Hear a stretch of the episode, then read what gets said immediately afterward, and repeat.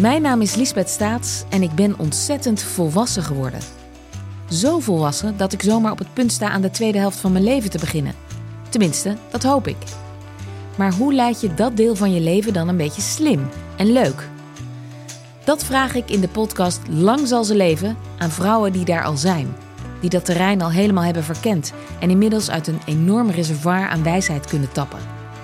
Ik praat onder andere met Annemarie Oster, Petra Lasseur, Annemarie Jortsma en Tineke de Nooi in Lang zal ze leven.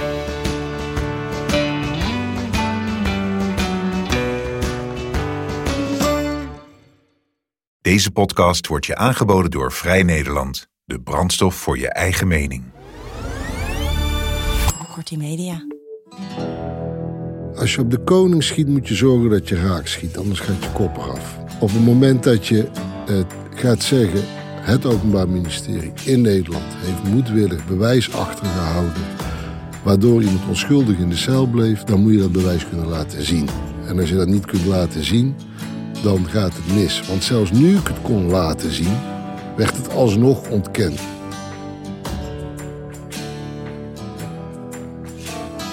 Dit is Gonzo, de podcast waarin we praten met journalisten over dat ene verhaal in hun carrière dat ze altijd is bijgebleven. Dat kan zijn omdat het een scoop was, omdat het opzienbarend was, riskant, gelauwerd, ontroerend of onthullend. Of gewoon omdat het een goed verhaal was.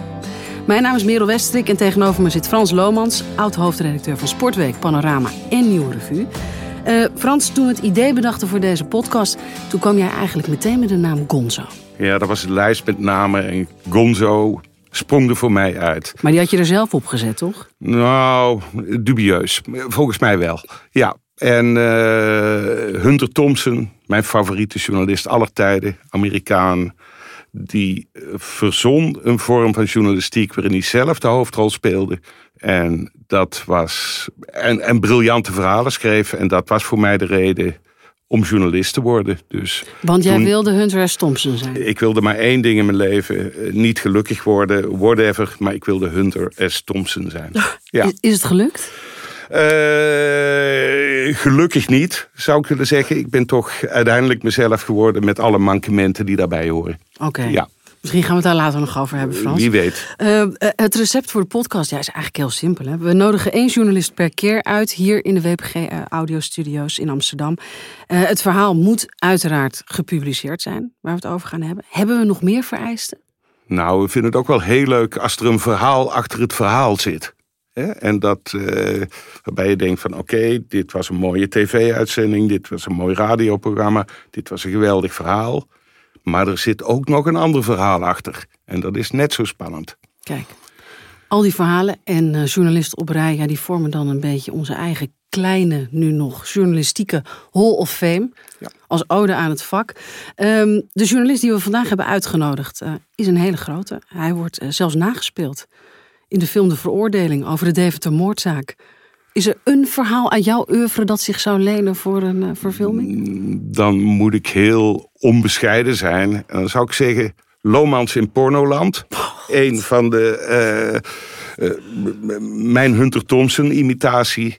Ik werd naar Los Angeles gestuurd met een fotograaf. Daar waren de uitreikingen van de porno-Oscars. En het was in mijn hoogtijdagen van drankmisbruik. Dus ik ben daar een hele week dronken geweest. De uitreiking zelf viel ik in slaap in de zaal. Eh, de volgende dag hadden we gelukkig een interview met eh, de hoofdrolspeelster uit de film die gewonnen had. Ik zit daarnaast op de bank en zij zegt: Zal ik mijn kleren uitdoen? Ik was een verlegen jongetje uit Limburg. Ik zeg: Ja, doe maar. Dus ik zat naast die eh, naakte vrouw. Uiteindelijk moesten we ons hotel betalen, de fotograaf en ik. We hadden dat geld niet. Dus een van de twee moest als onderpand achterblijven. Dat was de fotograaf. Die heeft daarna een half jaar in Amerika gewoond. Want kwam een rijke vrouw tegen die wel met hem wilde samenwonen. Het was eh, de cover van het blad Nieuwe Revue. Lomans in Pornoland. En daar werden er los 130.000 van verkocht. Oké. Kortom, Nou, misschien dat Vetja van Uwet eh, deze rol wel eh, op zich zou willen nemen. ik dacht zelf aan de muzikant eh, Tim Knol. Die, eh, dat hij de rol eh, zou moeten spelen van mezelf. Oké. We gaan uh, snel naar onze gast. Ja. Dat uh, is andere koffie, hè? Absoluut. Ja. Absoluut. Godzijdank. In de studio, deze keer. We horen hem al. Bas Haan, welkom. Dank. Bas, uh, even een kort cv. Uh, jou niet onbekend, want het is jouw uh, cv. In 1995 begon je in de journalistiek. Je eerste journalistieke baan was rechtbankverslaggever. Daarna ging je naar Netwerk Nova Nieuwsuur. En momenteel maak je deel uit van de grootste journalistieke onderzoeksredactie die we hebben in Nederland. De onderzoeksredactie van NRC. Waarom ben jij eigenlijk ooit journalist geworden? Ja, um, dat had een iets andere voorgeschiedenis. Nee, ja, ik, vond het, ik, ik twijfelde ontzettend tussen uh, technische natuurkunde en tekenen op de middelbare school. Dat waren mijn twee uh, grote liefdes. Um, natuurkunde als de ultieme vorm van filosofie. Structuur creëren in chaos. En tekenen vond ik ontzettend leuk om te doen. En ik was er ook wel aardig in. En toen, um, ik durfde niet zo goed naar de kunstacademie. Dus ik koos voor de veilige weg van technische natuurkunde. Die me vies tegenviel. Lang verhaal kort. Uiteindelijk heb ik wel een universitaire opleiding afgemaakt. Dat wilde ik, geschiedenis. Maar ik had wel verzonnen, ik wilde journalistiek in. Want die onderzoeksjournalistiek zou wel eens een combinatie kunnen zijn... tussen creativiteit enerzijds... en het analyseren, de structuur in complexe dingen zoeken anderzijds. Nou, dat plannetje uh, heeft goed uitgepakt. Het is gelukt. En het moest onderzoeksjournalistiek zijn. Je wilde niet gewoon leuke verhalen maken. Nee. Ja, en dan, sterker nog, ik, het, begrip onderzoeksjournalistiek vind ik eigenlijk een beetje een, een contradictio in terminis. Iedere journalistiek zou onderzoeksjournalistiek moeten zijn. Ook een kort verhaal. Uh, onderzoeksjournalistiek is meer een, een, een, een instelling, een manier van denken en een manier van opereren, dan dat het per se een speciaal vak is. Want ook voor een kort stuk kun je kritische vragen stellen en kun je nadenken: zit er nog iets anders achter dat persbericht? Het hoeft niet per se drie maanden te duren. Maar inderdaad, de verhalen die drie maanden duren, die zoveel aandacht vergen dat je erin moet duiken en in kunt verdwalen, dat is wel wat, ja, dat, dat, dat zit blijkbaar in de aard van het beestje. Ja. En da, da, dacht je dat je kon schrijven? Uh, ja, uh, dat heb ik met die rechtbankverslaggeving. Dus tijdens mijn studie ben ik begonnen als rechtbankverslaggever. Gewoon echt als broodschrijver voor uh, persbureau Cerberus.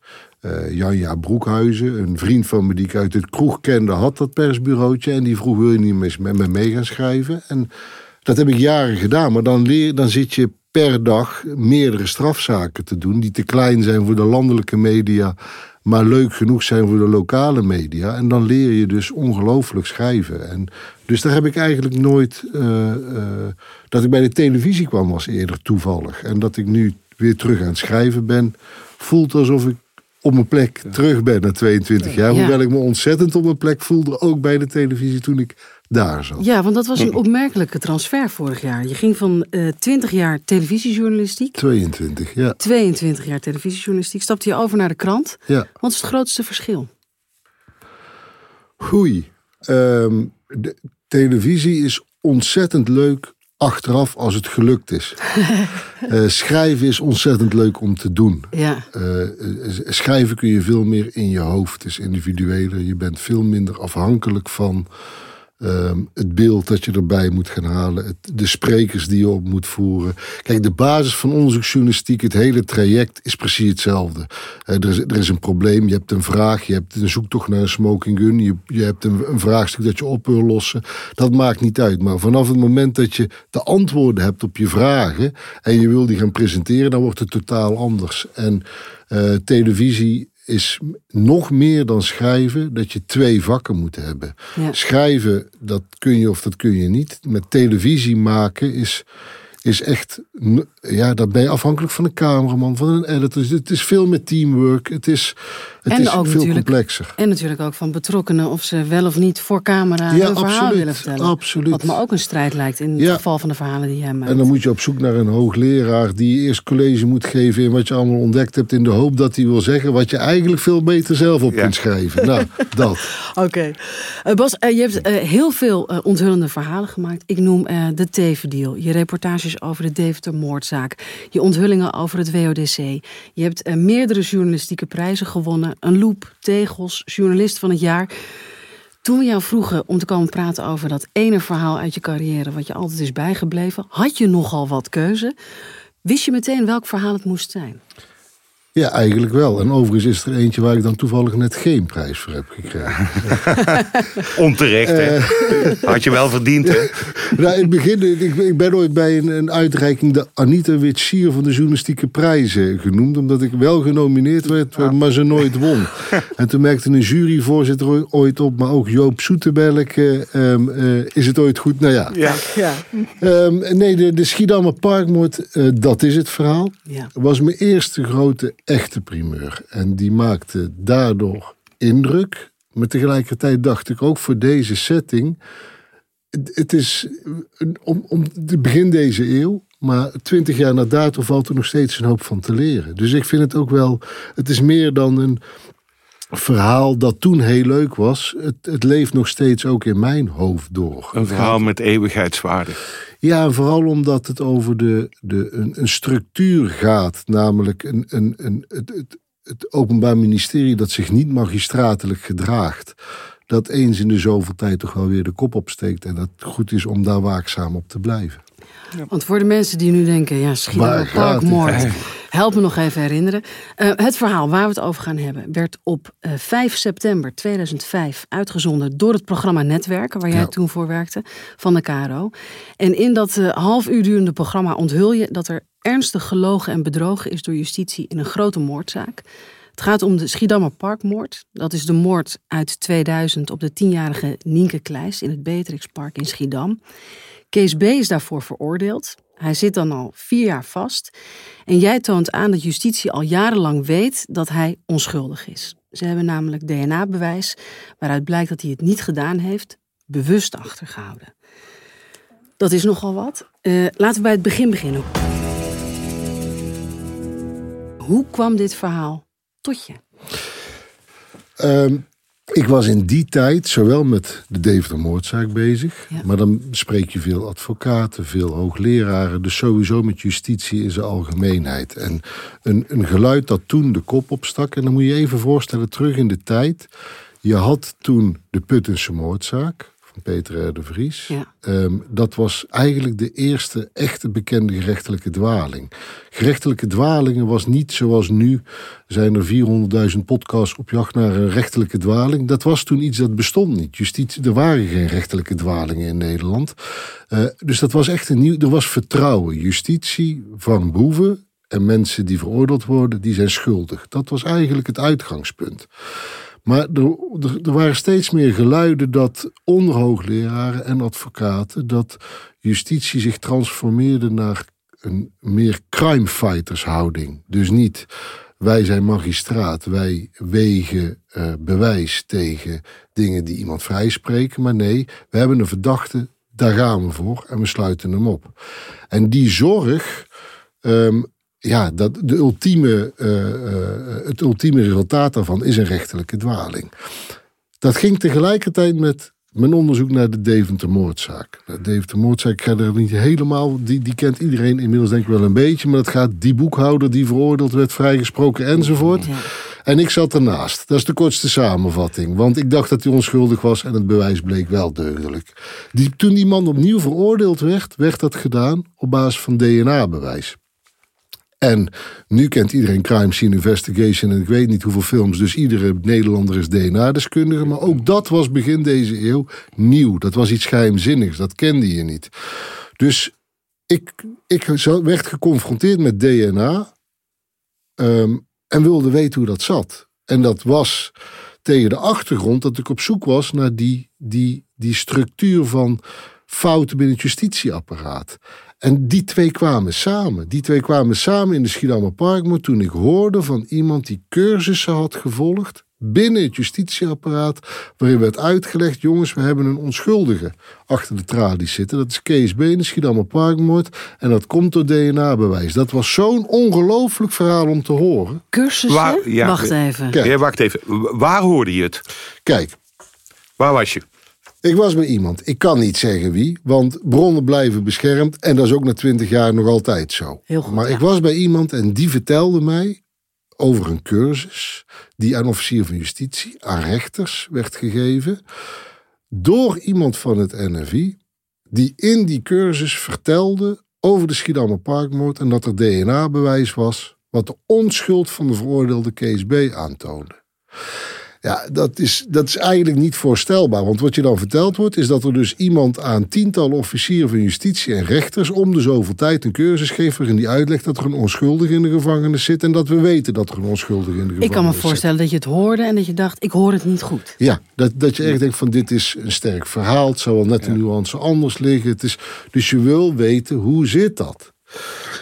Toen werd uiteindelijk werd mij al vrij snel de smoking gun getoond. Ik kreeg hem niet te zien, maar hij werd me getoond. Namelijk de getalletjes, de profielen, de DNA-profielen. Eh, De getalletjes die aangeven wat het DNA-profiel van iemand is. Daar kan ik een heel kun je een college over geven, maar het komt erop neer. Hij liet mij een schema zien met gevonden DNA-sporen. Waaruit bleek dat er op de moordplek van de Schiedammer Parkmoord DNA gevonden was. Dat naar alle waarschijnlijkheid van de dader was, maar dat niet match- matchte met de veroordeelde. Jij, jij zag dat papier Ja, met die DNA-resultaten. Jij zei, dat wil ik mee hebben. ja. Ja. Toch? ja, ik wist dat ik dat op dat moment niet zou krijgen, maar vanaf dat moment weet je, dit moet ik hebben. Op dat moment zit Kees B. nog in de cel.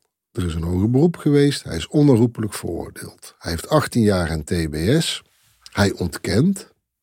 Ehm, dat betekent levenslang. Want TBS, zolang je blijft ontkennen, geef je geen inzicht in je daden en kom je er nooit uit. Dus een ontkennende verdachte die TBS heeft, is levenslang. Op dat moment weet ik, dit verhaal moet naar buiten. Dus ik neem contact op met de advocaat van Kees B., Jack Takema. Een, een leeftijdgenoot. Dus ik was een vrij jonge journalist. Hij was een vrij jonge eh, advocaat. En ehm, ik vertel hem, joh, ik heb wat gezien. En hij slaat er onmiddellijk aan aan. Want hij heeft, heeft die zaak toen ongelooflijk goed gedaan. Door vriend en vijand is hij daarover eh, eh, geroemd. Hij heeft in die rechtszaak echt gevraagd, gevist naar jongens, is er meer? Ik wil, ik wil meer details van het DNA-onderzoek. Want hij vermoedde al dat er iets was. Dat heeft hij nooit gekregen. Toen ik hem vertelde dat die dingen er waren, is hij ehm, eh, bij, het, bij het college van procureurs-generaal, de top van het Openbaar Ministerie, heeft hij het verzoek gedaan: geef mij alle ruwe gegevens van het DNA, want ik wil kunnen controleren of hier meer is. Dat werd toen geweigerd. Ehm, met als argument: het is een gesloten zaak en dit, eh, we moeten de privacy van mensen beschermen. Nu weet je inmiddels dat dat de privacy van de echte dader is die op dat moment beschermd werd. Dat werd geweigerd en het, het, het- ik kwam vast te zitten, want je hebt het over een periode van maanden. Ik, ik wist dat het zo was, ik kon er niet bij. Ik zocht naar mensen die, meer mensen die die cursus hadden gevolgd, die erover zouden kunnen vertellen. Misschien dat je met meerdere getuigen dat kunt brengen. En toen gebeurde er iets. Toen kwam Big H, de echte dader, met een bekentenis. Fantastisch voor Kees B, maar ik dacht, shit, daar gaat mijn verhaal. Want Ja. nu is de echte dader bekend. Maar toen bracht justitie het in een bizar frame. Die vertelde, ehm, we hebben geen fouten gemaakt, maar dankzij nieuwe technieken kunnen wij nu vaststellen dat Wik H. de echte dader is. Dus het is verschrikkelijk voor Kees B.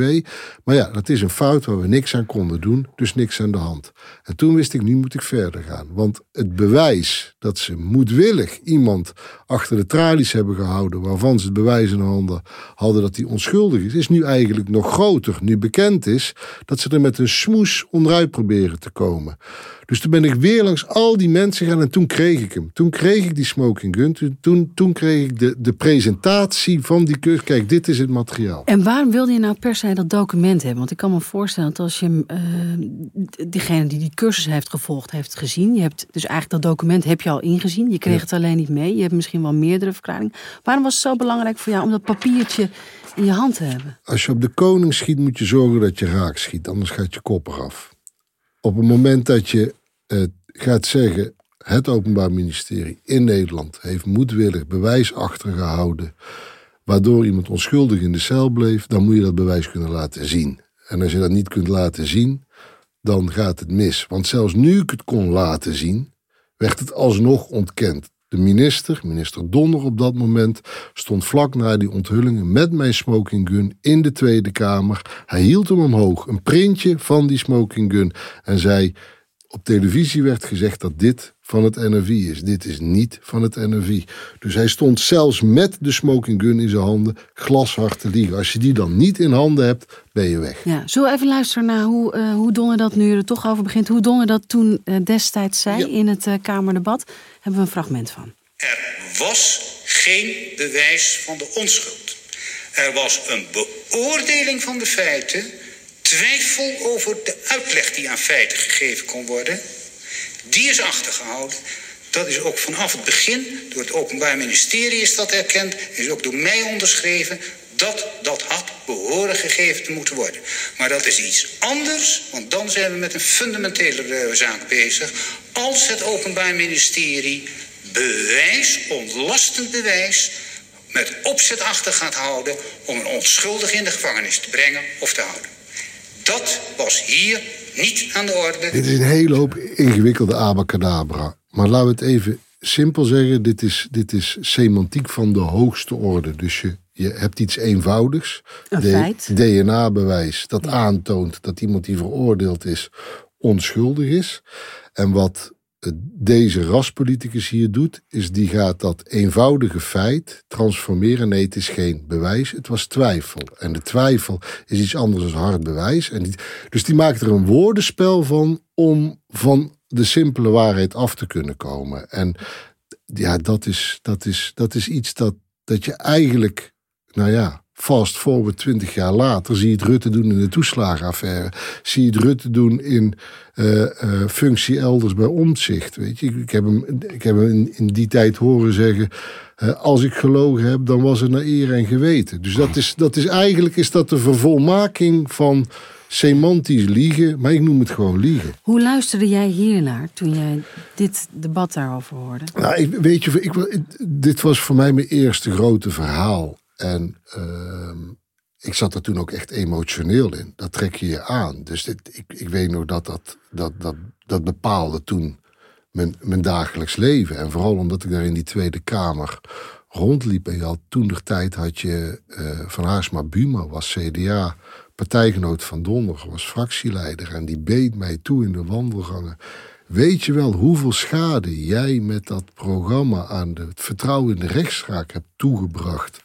Dus dat, dat maakte me echt kwaad. Dat, dat de boodschapper zo frontaal de schuld kreeg in plaats van de feiten.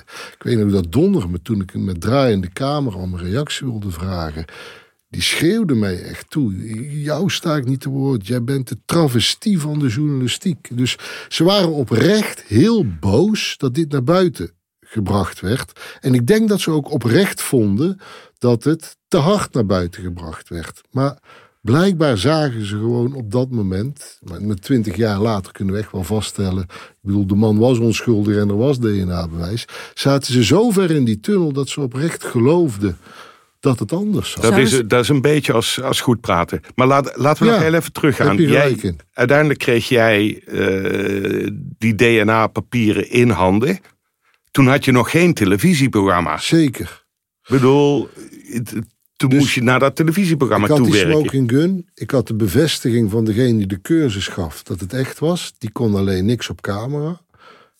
Dus ik had een cursus, een cursus nodig. Ik had iemand nodig die, die, die daarbij was als, tijdens die cursussen.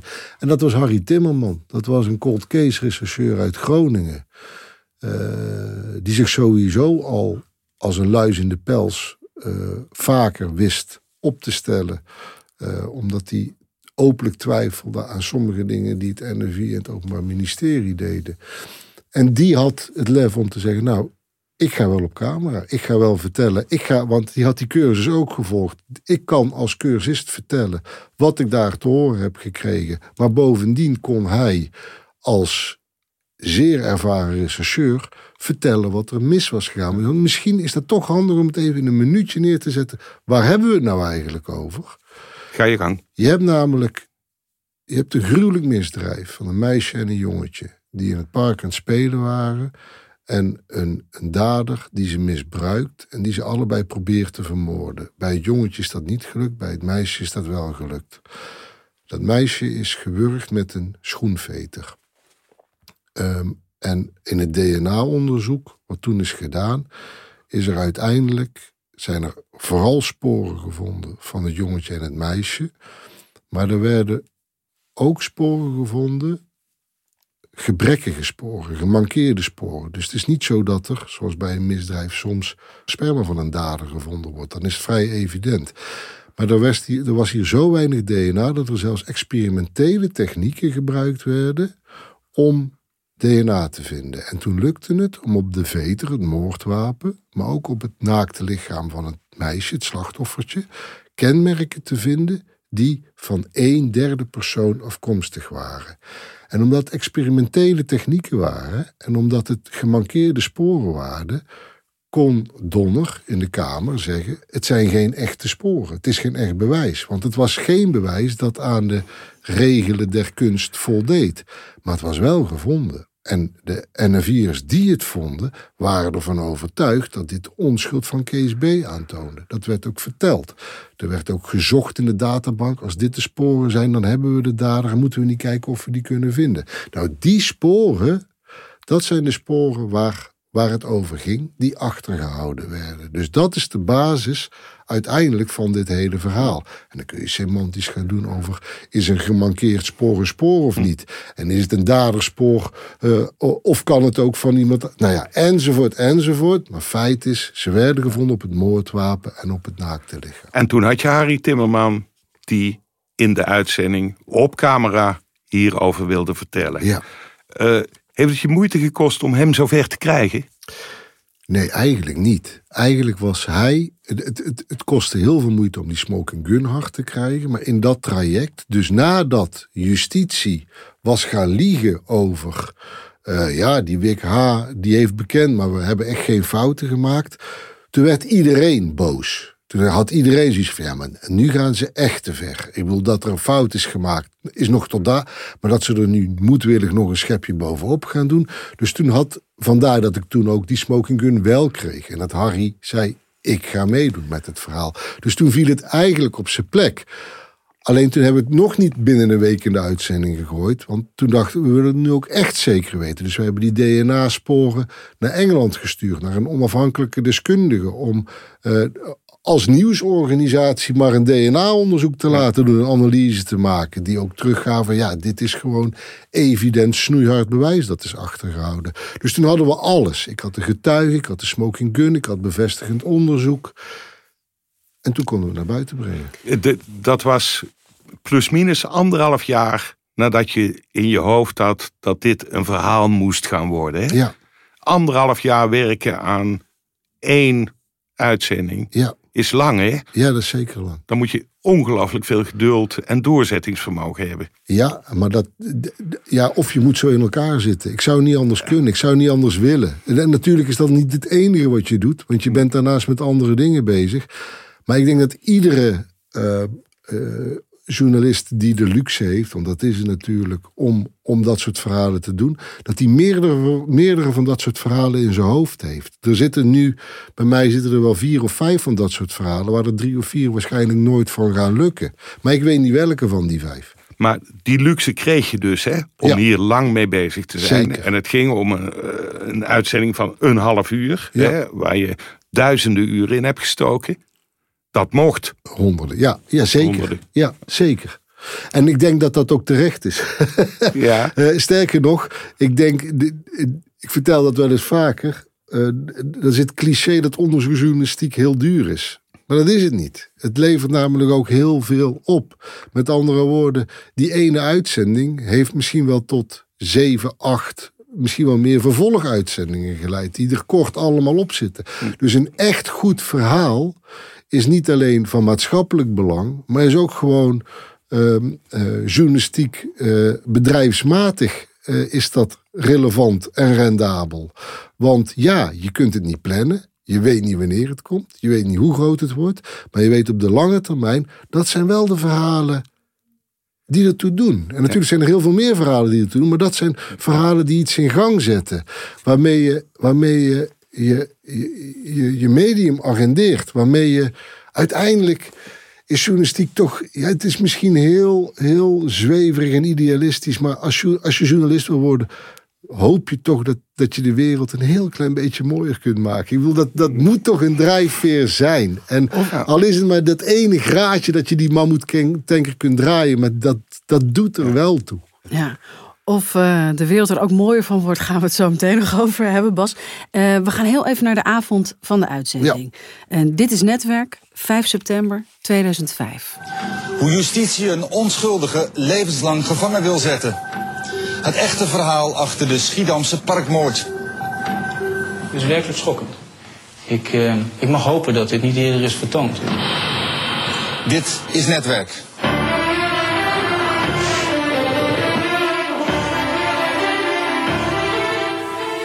Geweldige tune ja, ook. Die tune, goed hè? Ja. Zo, ik krijg hem helemaal kippen, ja. ja. kippenvel van je. Best ooit. Hoe heb jij die uitzending beleefd? Want je vertelde, je, je was begin 30. Je, dit was je eerste grote scoop. Ja. Waar zat je? Waar zat je de uitzending te kijken? Uh, op, uh, op de redactie. Ja. Uh, dat, ja, dat, dat is een ontlading. En dat is iets dat verandert nooit. Ook niet naar de zesde, zevende, achtste scoop.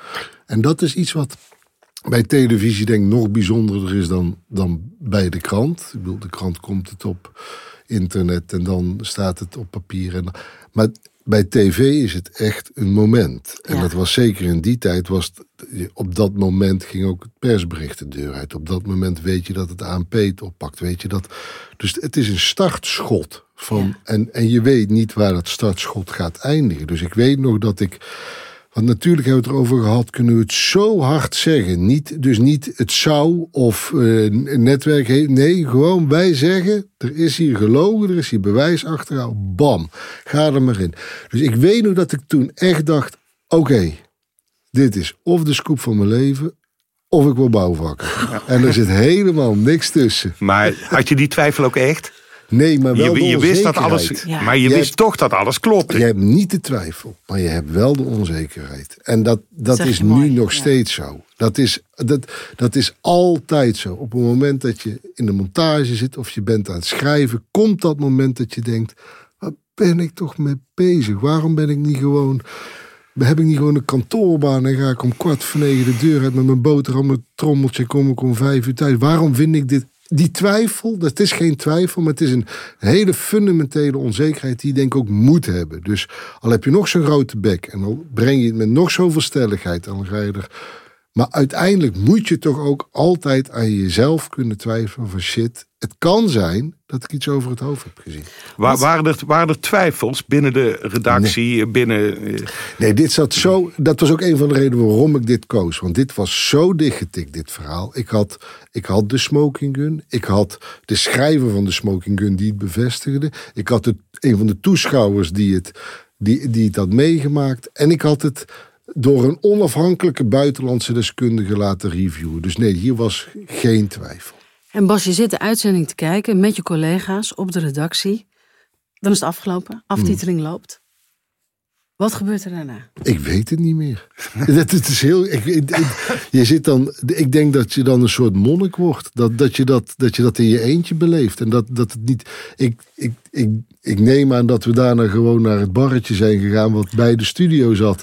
En Veel dat, we, bier hebben dat we bier hebben gedronken. Ehm, eh, en, maar ik weet, ik weet oprecht. Weet je of je gebeld bent, misschien, misschien meteen daarna? Door justitie? Of door... Nou, er is één ding wat ik weet. Maar dat was vlak daarvoor. En dat was wel heel pijnlijk. Dat was door de, de, de- door de moeder van Nienke, het slachtoffertje. Ehm, die, die, die woedend was. En, de, en ze- had gelijk. Wat, wat wat was er namelijk gebeurd? In het, in het voortraject van die uitzending.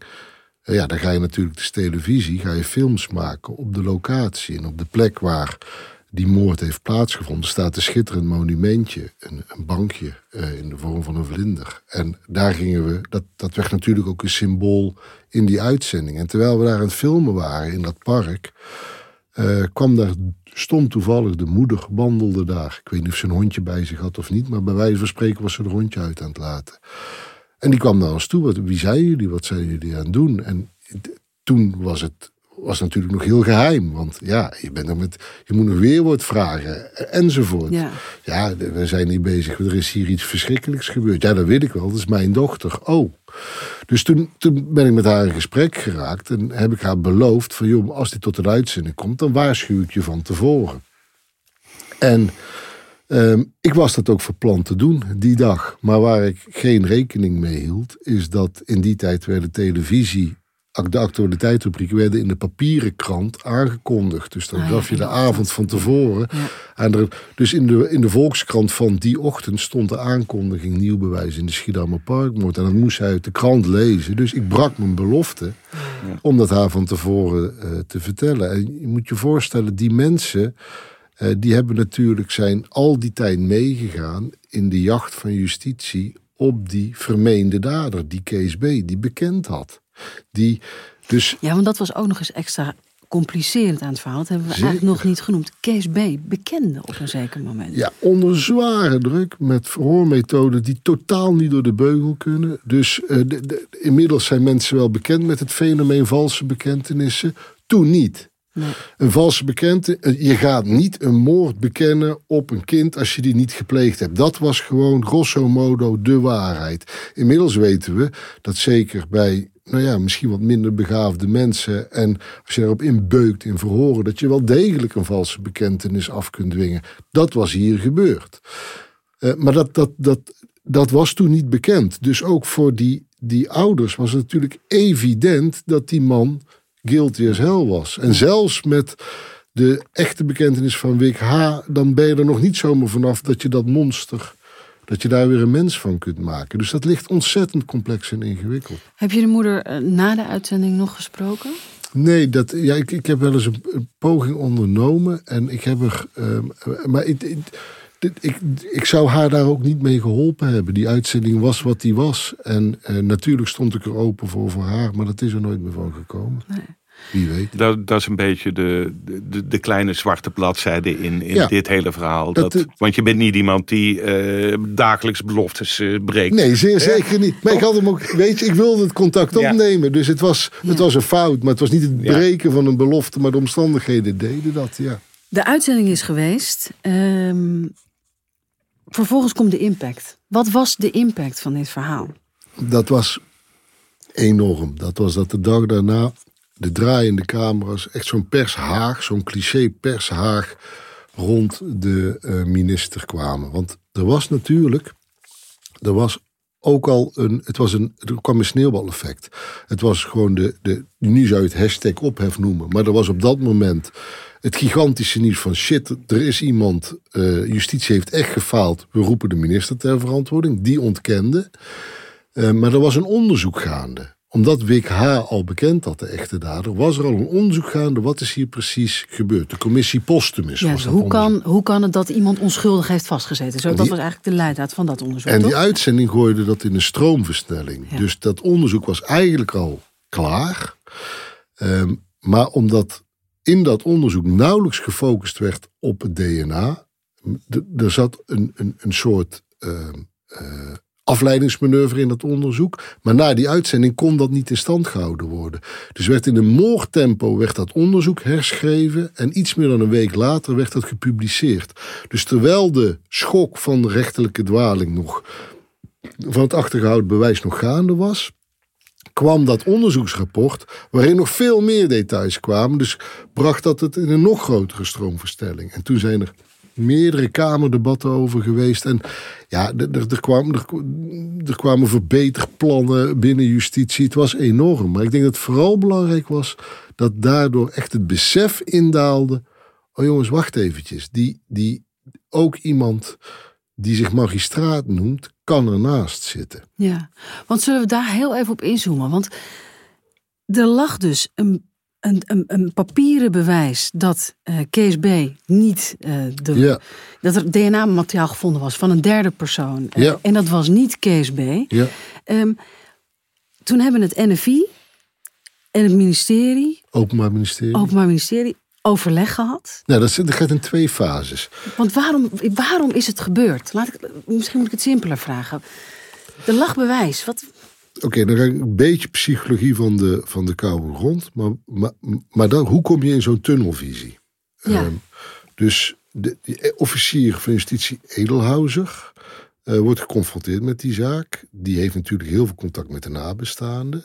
Dit is een zaak die groot wordt uitgemeten. Dus je wil een dader. Vervolgens wordt er iemand opgepakt.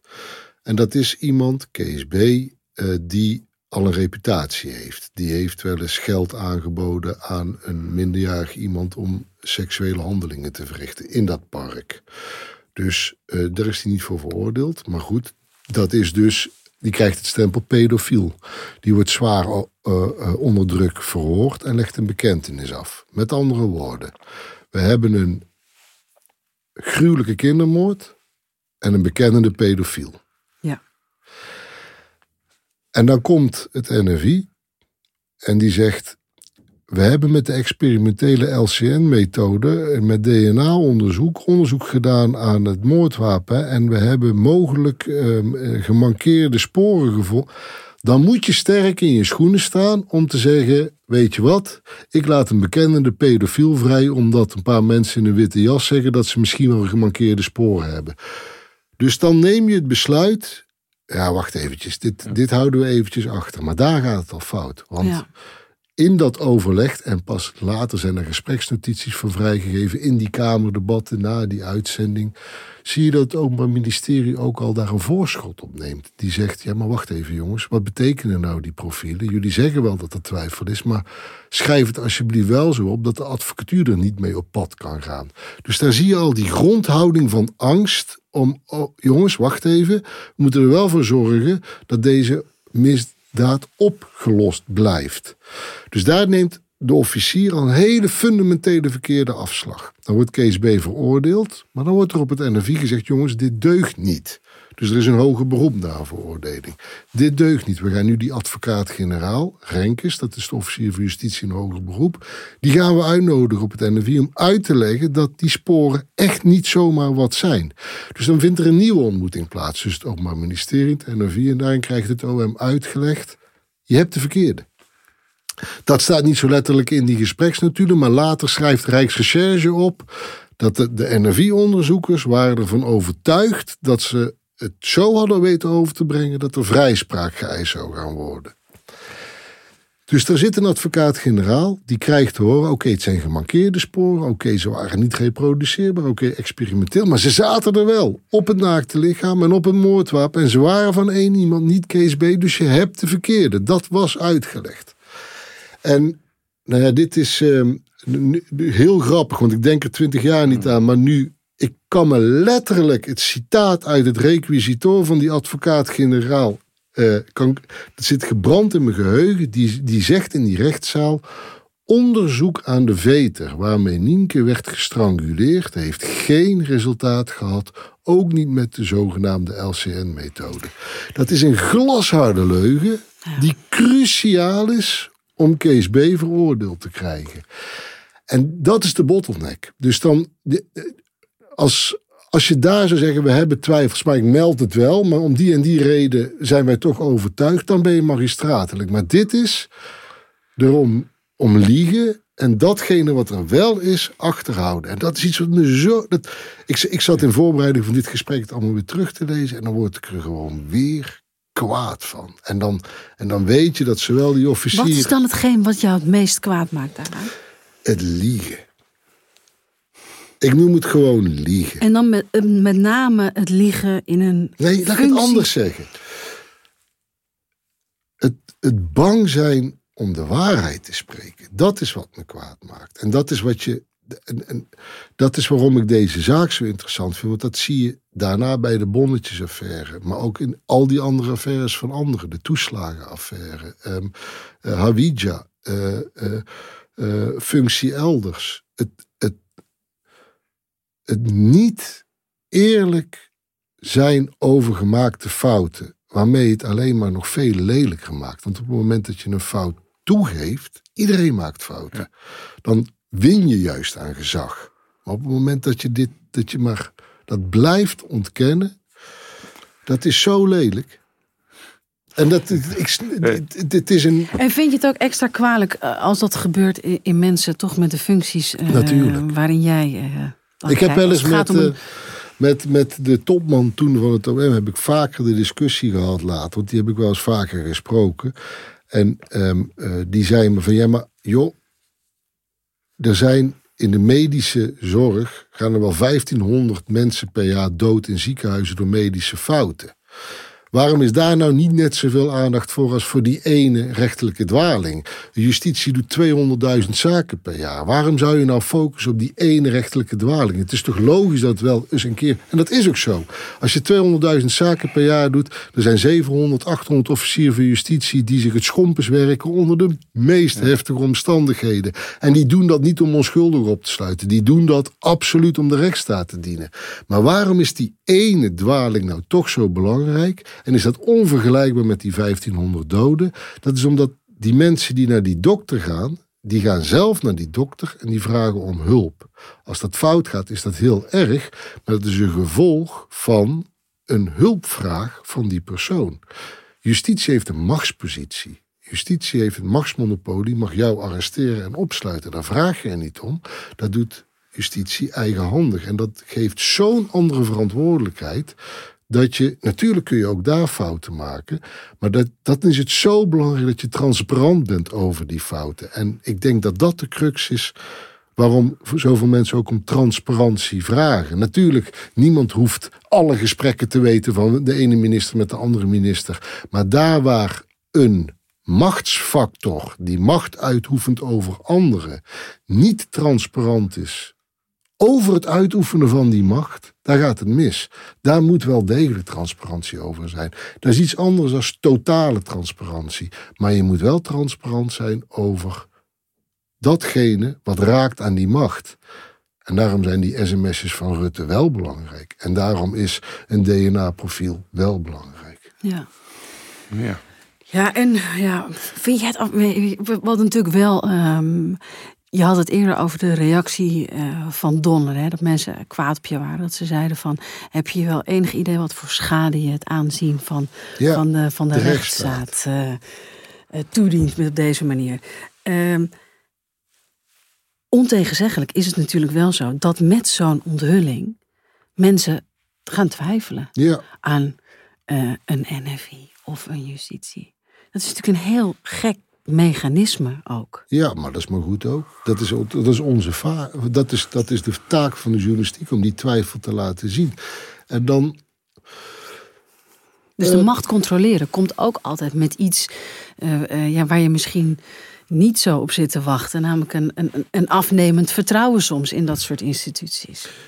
Ja, maar dan, dan geloof ik toch in publish and be damned. Ehm, de, de, de, de crux is dat op het moment dat die fout die dan onthuld wordt, die leugen die onthuld wordt, als die erkend wordt, dan zou het bijdragen aan het herstel en het versterken van het instituut.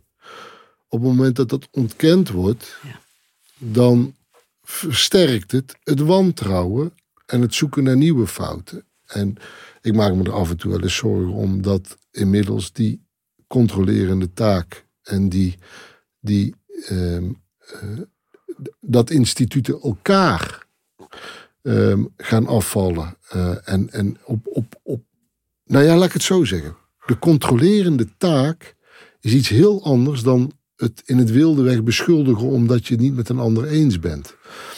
Ehm, en als dat gaat gebeuren, en dat zie je in, nou ja, ik zou maar zeggen, in talkshowjournalistiek gebeuren, dan is het schadelijk voor de journalistiek. Dus op, het, het moet wel ge- gedragen worden door feiten. Op het moment dat je alleen maar gaat wantrouwen gaat creëren en twijfel gaat zaaien op basis van emoties, Ja, en gevoelens. dan hebben die, die macht- en gezaghebbers natuurlijk groot gelijk dat ze zich tegen verweren. En dat is een spanningsveld dat je nu ziet ontstaan. Dus de, de, de wijze waarop instituten en machthebbers nu aangevallen worden, is natuurlijk heel vaak helemaal niet op basis van feiten, maar is op basis van emoties. Maar maakt het misschien nog moeilijker om nu tegenwoordig een foutje toe te geven? Precies. Dus dat en, en dus En, en dat maakt onze rol ook des te verantwoordelijker, maar ook soms ingewikkelder. Dat je bij jezelf denkt van jeetje, wat, wat, wat moet ik nog wel iets onthullen of moet, moet ik juist gaan uitleggen hoe het zit? Dat Waarom je, het geprobeerd is te verhullen. Weet je wel, dus Ja. dat is... Dat, Ja. dat, dat is Hé, maar s- s- soms klinkt het ook een beetje ouderwets, hè? Van, je bent heel erg, feiten zijn heilig. ja, Feiten zijn alles. ja. We leven in een tijd dat, eh, dat meningen alles zijn. Hey, eh, meningen en emoties, eh, we roepen maar wat. Ja, dat, Dat vind is- ik dus ook verschrikkelijk. Met tegelijk, en daar kan ik een heel pessimistisch verhaal en een heel optimistisch verhaal over houden. Pessimistisch is precies dat. Dus ehm, eh, in een talkshow gaat het erom dat je vooral heel veel emotie hebt en een hele harde mening hebt. En dat het er morgen bij het koffiezet automaat over gaat. En niet over de feiten. Maar tegelijkertijd is er een enorme toestroom aan social media, aan, aan, aan data die je tot je neemt. Is ook de kwaliteitsjournalistiek op basis van feiten wel degelijk toegenomen. Ehm, het, het- relatief is er misschien heel veel meer bagger, maar in absolute zin, als je wil, kun je op dit moment echt heel goed geïnformeerd zijn over de wereld. Of het nou eh, is over hoe het in Nederland gaat, Ja. of in de rest van de wereld. Maar als je wil, kun je heel goed geïnformeerd zijn. Alleen dat filter, dat, dat is. Het is niet meer standaard om een krant of eh, naar Nieuwsuur Nee. of het journaal te kijken. Maar de meeste mensen eh, gebruiken als filter een Facebookpagina. En dan wordt het ingewikkeld. Dus aan ons de taak om weer in die filters door te dringen. Eh, Bas, wij nemen de taak op ons. Hè? hoe vaak denk je nog terug aan dit verhaal? Nou, concreet niet. Maar juist dit verhaal heeft in de kern in zich wat voor mij allemaal belangrijke verhalen hebben gehad. En dat is heel ouderwets, maar volgens mij wel het fundament van journalistiek en dat is het controleren van de macht. Ja. Het was je eerste grote primeur destijds. Was er een moment waarop je dacht, hier ga ik nooit meer overheen komen? Jazeker. Ja? Oh ja, dat maakte zelfs onzeker. Dus daar straks vroeg je na die uitzending, ja geweldig, maar toen sloeg ook al vlucht toe van wow, en nu? Hoe moet ik hier, hoe moet ik hier overheen? En, en ook dat is iets dat nooit is weggegaan. Want dat heb ik nog steeds als ik een, ver- een verhaal begin dat ik twijfel. Is dit wel belangrijk genoeg? Is er ergens in dit verhaal nog, nog een, een, een los eindje of eh, iemand die je nog zou willen spreken hierover? Edelhauser, de officier van justitie, Renkes, de advocaat-generaal, zijn allebei uiteindelijk rechter geworden. En ik vraag me echt af of zij zichzelf nou echt wijs hebben weten te maken dat ze niet, niet alleen geblunderd hebben, maar dat ze echt fout hebben gehandeld. Dat vraag ik me wel af. Dat zou Denk je ze nog wel eens willen voorleggen. Ja. Kees B. heb je nooit hierover zelf gesproken. Hè? Ik heb hem niet geïnterviewd. Niet en dat was, maar ik heb hem wel gesproken. Ehm, eh, dat was juist. Ik heb toen heel bewust ervoor gekozen om hem niet te interviewen, omdat het me niet om die emoties ging. Dat zou nu ondenkbaar zijn, dat je een verhaal maakt over een rechtelijke dwaling en niet het slachtoffer spreekt. En toch was dat toen een keus. En dat is wel iets wat ik me nog wel eens terdege realiseer. Maar wacht eventjes pas nou op met die emoties en casuïstiek. Die is belangrijk, die vind ik ook belangrijk. Maar die mag nooit het verhaal overnemen. Die moet dienend zijn aan het verhaal. Want het verhaal moet gebaseerd zijn op een analyse van de feiten. Kijk. Bas, dankjewel voor je komst naar de WPG-studio's. Jullie bedankt. Ik vond het een eh, geweldig verhaal. Ik en ook. nou, eh, Bas is een goede verteller, hè? Enorm. Volgende week weer eh, een goed verhaal. Zo is dat. Dit was Gonzo. Mijn naam is Merel Westrik. Tegenover me zit Frans Lomans. En mocht je nou vragen hebben of suggesties, mail dan naar gonzo.kortimedia.nl. Deze podcast is te beluisteren op Spotify en Apple Podcasts. En vergeet vooral niet je te abonneren. Zo blijf je op de hoogte van nieuwe afleveringen. Volgende keer weer een goed verhaal. Tot dan. Jo.